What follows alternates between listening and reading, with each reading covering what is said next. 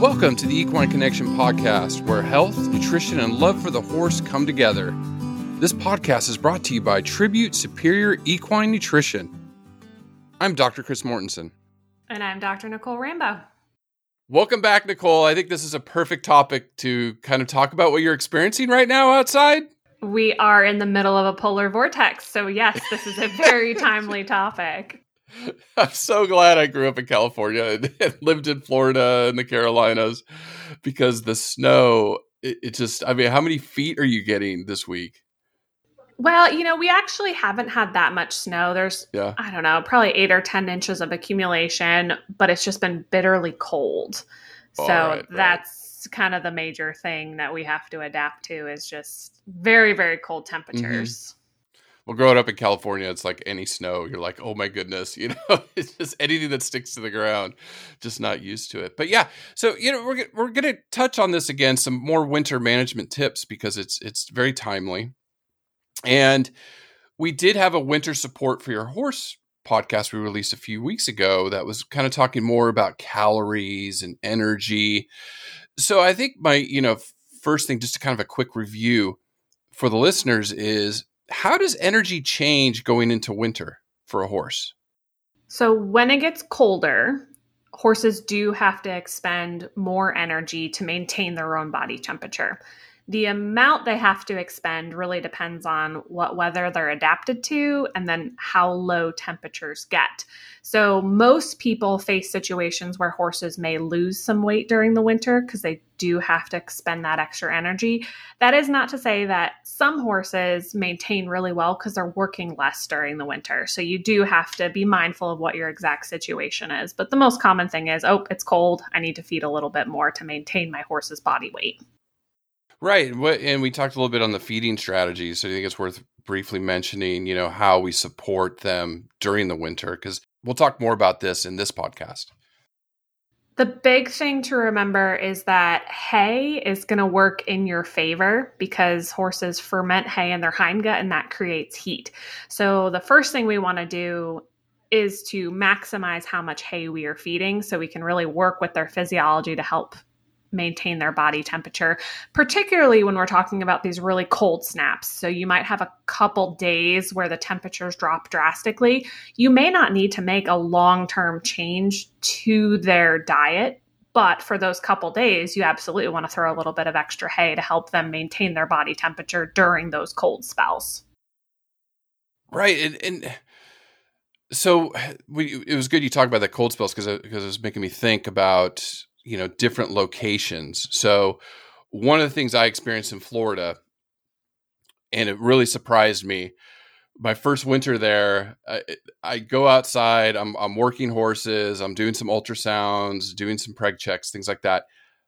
I go out and it's 18 degrees in Florida. And I'm like, what is this? I'm like, this is Florida. It's supposed to be like 60, 70 degrees in the winter, hot, humid all the time how does location play into this? Like, I, I imagine uh, for going into winter for a horse owner, say in North Dakota, is going to be a lot different planning wise for an owner that's down in Florida. Sure, that 18 degree day in North Dakota would be balmy and be like, oh my God, it's so warm. We're going to get a lot of stuff done outside today. Where in Florida, people are dying because they're yes. so cold. I think the big thing to think about when you're going into winter is what is my horse adapted to? So in North Dakota, that 18 degree day would be pretty warm. Those horses will have been adapted to that colder weather. So that's not going to be a big stressor on their system. Whereas those horses in Florida, when they're used to it being 60 degrees, that's a huge temperature swing. So that 18 degree day is going to be much more stressful on their system. So ultimately, no matter where you are during the winter, you have to think about it's not so much the actual outside temperature. It's how much that temperature is changing when it gets colder and how that impacts your horse and their energy needs. So, that horse that lives up in North Dakota, you know, they'd be easily adapted to temperatures as low as five degrees Fahrenheit. So, that's no big deal to them. Now, with wind chills and a cold snap, they can get way down in the negatives. Then those horses are experiencing cold stress in that situation.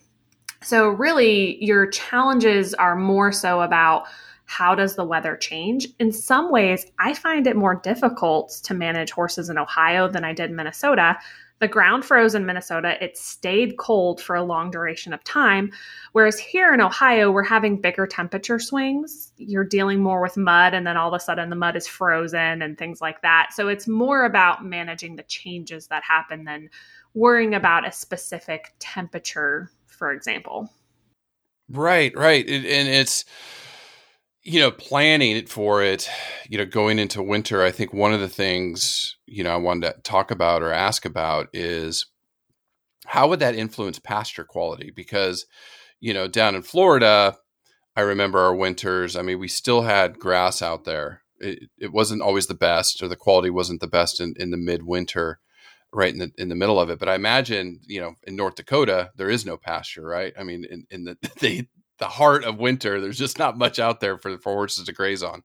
Yeah, it really depends on the environment. I mean, how much snow cover there is. In general, your winter pastures, if they're even productive at all, are going to be less nutrient dense than they are during your summer months um, or your spring and fall when we're talking about areas that really are predominantly cool season grasses. Those don't do great in the middle of summer, but they're very productive in the spring and fall. So I think the big thing to think about is managing your pastures through the winter to make sure they're productive the rest of the year. So, you know, once your pasture goes dormant, it's lower nutrient density. So even though the horses are eating it, it's not going to be as many calories or overall nutrients as when it's actually productive. And it's really easy to put too much stress on your pasture during those times. So it stops growing, but the horses keep grazing. And roughly when you get below three to four inches of actual height, you start stressing that pasture and you're going to impact its ability to bounce back in the spring. So that's really something to think about. Should we be providing hay to take the pressure off of the pasture, both to provide extra nutrients for the horse and then also to maintain that pasture productivity year round? I will say a lot of horses will choose to go graze on that little bit of stubble that's not very nutrient dense mm-hmm, mm-hmm, versus mm-hmm. good quality hay. So, in a lot of parts of the country, a dry lot's a really good investment and just keep them off your pasture entirely in the winter. You know, there are some parts of the country where you can plant like cool season annuals, um, things like annual ryegrass. Um, some of your small grains that are used for forage, those can make really nice winter grazing. Of course, you have to plan a stand every single year, so they're more intensive to manage because they don't perpetuate year after year. But there are some options to extend your grazing almost year round, depending on where you live. Obviously, if you live somewhere where you're covered in snow, you're not going to get year round grazing because it's just mm-hmm. simply mm-hmm. nothing's going to grow when it's that cold. Yeah, yeah, yeah. I mean, and like we saw it in Florida too, you know, the, the, the pastures weren't as productive in the height of winter. So I think that would, as an owner, you know planning going into winter or in in winter how do i plan for forage part the forage part of the diet so you know how much hay should i store or should i be concerned with hay quality going into winter does it differ that drastically so your hay is going to quality wise be dependent on when it was harvested. So if it's, you know, harvested at a really mature stage, it's going to be less nutrient dense. If it was cut when it was less mature, so higher fiber digestibility, lower lignin, that really is going to maintain its quality throughout the winter. So it's it's more so what is that quality of that hay when you purchase it? Most of the nutrient loss, you know, your vitamins and things like that, that essentially happens immediately.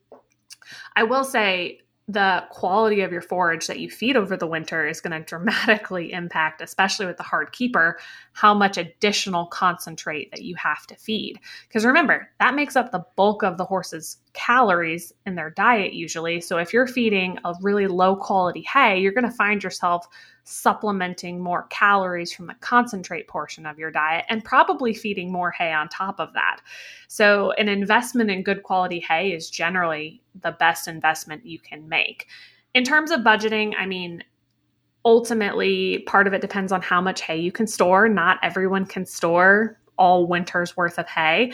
I always like to add 10 or 20% to my budget, just expecting that you know, there may be some hay shortages when it's time to buy hay, so I don't want to run that too close to my spring cuttings.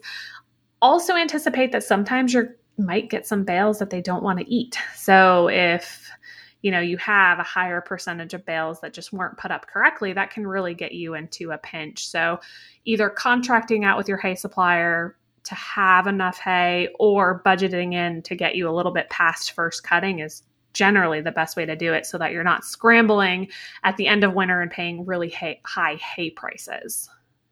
Yeah, because that's really what you know. You see the supply go down, you know, and especially, I mean, obviously, years of drought and stuff can can drastically impact that. I think that that would be a, a fascinating podcast in the future to kind of talk about that. You know, what do owners do? You know, when when there is no hay on hand, or they or it's very low quality hay on hand. So yeah, it's something we can definitely talk about in the future. I think another interesting aspect is you know, when, when looking at total diet, I always like to talk about water because I always started when talking about feeding horses. I always started with water because it's the most critical nutrient slash you know substance that that we all need. So, how does I guess a horse's water needs during winter change? Their total water needs generally don't change. I mean, if they were in really hard work and sweating a lot, you'd expect it to go down a bit in the winter. But most horses year round are going to need roughly 10 gallons per day. Some will drink a little bit less, some will drink more. It is interesting because when they're out on pasture, they tend to drink less fluid water because that grass is a lot higher in water content than your hay. So you'll see that increase in water intake when they're on dry forage specifically because they're not getting as much water coming in from the forage part of their diet. One thing that definitely happens that as temperatures really decrease, many horses will decrease their water intake which that can become a problem, especially if you pair it with horses who aren't moving around very much. So gut motility goes down, they decrease their water intake. That's a recipe to increase your risk for an impaction colic. So that's definitely something that we need to manage around, particularly in these cold snaps. No, yeah, it's the, the and, and I guess I would ask, how do you encourage them to drink during those times? So there's actually a really interesting study that looked at this. So if you give horses the option to drink icy water, like water that's not heated, versus heated water, they will pick the cold water over the heated water, but they will drink less of it. So if you're looking to encourage water intake, one of the things you can do is make sure they only have one water source and that water source has been warmed up. So, actually, 45 to 60 degrees would be the preferential temperature to have that water because they'll drink more warm water than they will cold water. But if they have two water options, one is warm, one is cold, they'll choose the cold water and drink less. It's actually a really interesting thing that happens. So, that's one thing we can do to encourage water intake is to only offer heated water. And there's multiple ways that you can heat your water sources. The other thing we can do is either try to encourage the horse to drink more by providing salt in their feed. So we always recommend providing loose, free choice salt that they can consume to the degree that they want. But actually, adding a tablespoon of salt to their grain portion will make them thirstier. So you can stimulate some drinking reflex that way. The other thing that some people do is they'll make horses a mash. So we don't recommend changing their diet and like making a bran mash anymore because you don't want to add any additional changes when the body's already stressed by that cold spell. But you could add water to their regular grain and make a mash. You know, how much more water you actually get in the horse doing that way is probably questionable. I think a lot of them just end up drinking less water. But if you have a horse who just really doesn't drink well at all, that's one option because if you make a soupy mash, a lot of them will consume the soupy mash more readily than just water. I would tend to rely more on providing that warm water source as my number one thing to stimulate water intake. Good, good. And I always always always remind owners and and always my students was always check your water every day especially automatic waters i i remember an instance where uh, the horse flipped up the the the spoon portion that that caused water mm-hmm. to, to flow and drank all the water under it and all day in in the 100 degree heat in central california didn't have any water and it just always as a student that reminded me check your automatic waters daily or twice a day, especially in, in really hot or cold, because you know pipes could freeze, things can freeze in there, you know, with that. So, yep, my uh, my pasture is set up with a second water because I don't trust my automatic water yeah. not to freeze in this polar yeah, yeah. vortex. So I, I dragged out the heated tank. So I have that backup and don't have to right. be worried that it will freeze. If we got super cold weather and a lot of wind, it is possible that it could freeze. And we don't want that to happen. No, that's great. That's a great point. It's a great point. So I just to kind of switch it up the last few minutes is what are some of the behavioral changes that we see in horses during the winter? So, you know, once horses have adapted to cold weather, there's maybe not huge behavioral changes, but during that acute cold stress, they'll do things like huddle together, they'll point their butts towards the wind. And the other thing they'll do is actually change their eating patterns. So during acute cold stress, horses would naturally eat for longer periods of time and also eat more. And they're doing that in order to fulfill their energy demands. So that would happen in a free choice hay type situation. And actually, there was a pretty interesting study that really supports this thought. So it was done in December and January in Wisconsin. So it was definitely cold.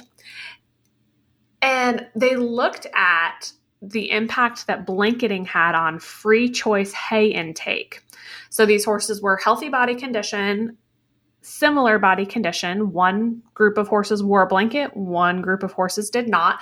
And what they actually found is those horses that wore blankets ate less hay, about 8% less, and they were offered free choice, so they weren't limited, than horses who were not wearing blankets. So those horses ate more hay. Their body condition stayed the same. So it really supports that idea that the horses without blankets were experiencing more cold stress, so they changed their eating behavior to consume more calories in order to maintain their body's homeostasis, and they didn't lose weight as a result. So, I mean, the worst thing you can do is get into a discussion on blanketing on social media because people have people have Different really opinions. yeah really strong opinions about this but it does support the idea that maybe if you have a horse who's underweight or an older horse who's just a little bit more sensitive, that something like blanketing does help them maintain their body temperature, which helps them conserve energy. So, you know, my horses are wearing their heavyweights right now, which is interesting because, it, again, it goes back to adaptation. I pulled out the heavyweight blankets at a higher temperature than when I lived in Minnesota because those horses were better adapted to adapted. the cold. Yeah. Yep. So, you know, there's no perfect temperature that says this is when we should blanket a horse with this weight of blanket because it depends on your environment. Um, but, you know, that is definitely a strategy, particularly with those horses that are thinner, older, have health conditions that we can use to help them during the winter, particularly if you're already on free choice forage and they're still experiencing cold stress, blanketing would be the next step to help them maintain their body temperature during those really cold snaps. Oh, and it's in people too. I mean, you know, like I said, in Florida, I would go to the cold, I would be freezing. Where you in Minnesota, it'd be like, oh, this is nice, you know, t-shirt weather where I have like three jackets on. You know, it's only it's only forty degrees, but it, to me, it would be freezing. Yeah, and then yeah, even individual horses kind of run mm-hmm. a little bit differently kind of like people like there was always that guy who was out like shoveling snow in his shorts like i know. It's like his temperature ran a little bit different than mine and there's variation in horses as well. Yeah. Absolutely absolutely. So is there any other nutritional tips or things we should be concerned with feeding during the winter? I think the big picture is just like any other time of year, you're looking to fill in the gaps that aren't provided by your forage. But as you change seasons, it's a good time to look at your program and make sure that you are filling in those gaps. So, a horse that maybe maintain weight really well on the pasture once he switches to hay doesn't maintain weight as well. A ration balancer may no longer be the best feed for that horse because you need to feed more of concentrate product to maintain his energy. And at a certain point, it's not economical to add more ration balancer. So I think it's a good time to maybe look at the program and just making sure we're choosing products that make sense to fill in those gaps. No, that's a great that's a great point. uh, Nicole. And, and just for our listeners, if you do have questions, always go to the show notes. There's a link. You can contact uh, the tribute team. They will definitely help you evaluate what you're feeding and offer any tips or advice uh, that you may need. For us, thank you so much for listening. If you're really enjoying these episodes, all we ask is if you can share this on your social media or to any of your other equine enthusiast friends help us grow this so we can get this information out to the masses. And if you have time, a quick five star review on iTunes, a quick little message in there will again help us in circulation. And then people that are searching for horse related podcasts will start coming on their radar because, you know, all this information, uh, it's just out there to help. You know, that's what Nicole and I, you know, we just want to help you as an owner and then also improve the lives of our horses. So, so thank you so much for listening. Yeah, thanks and stay warm, everyone.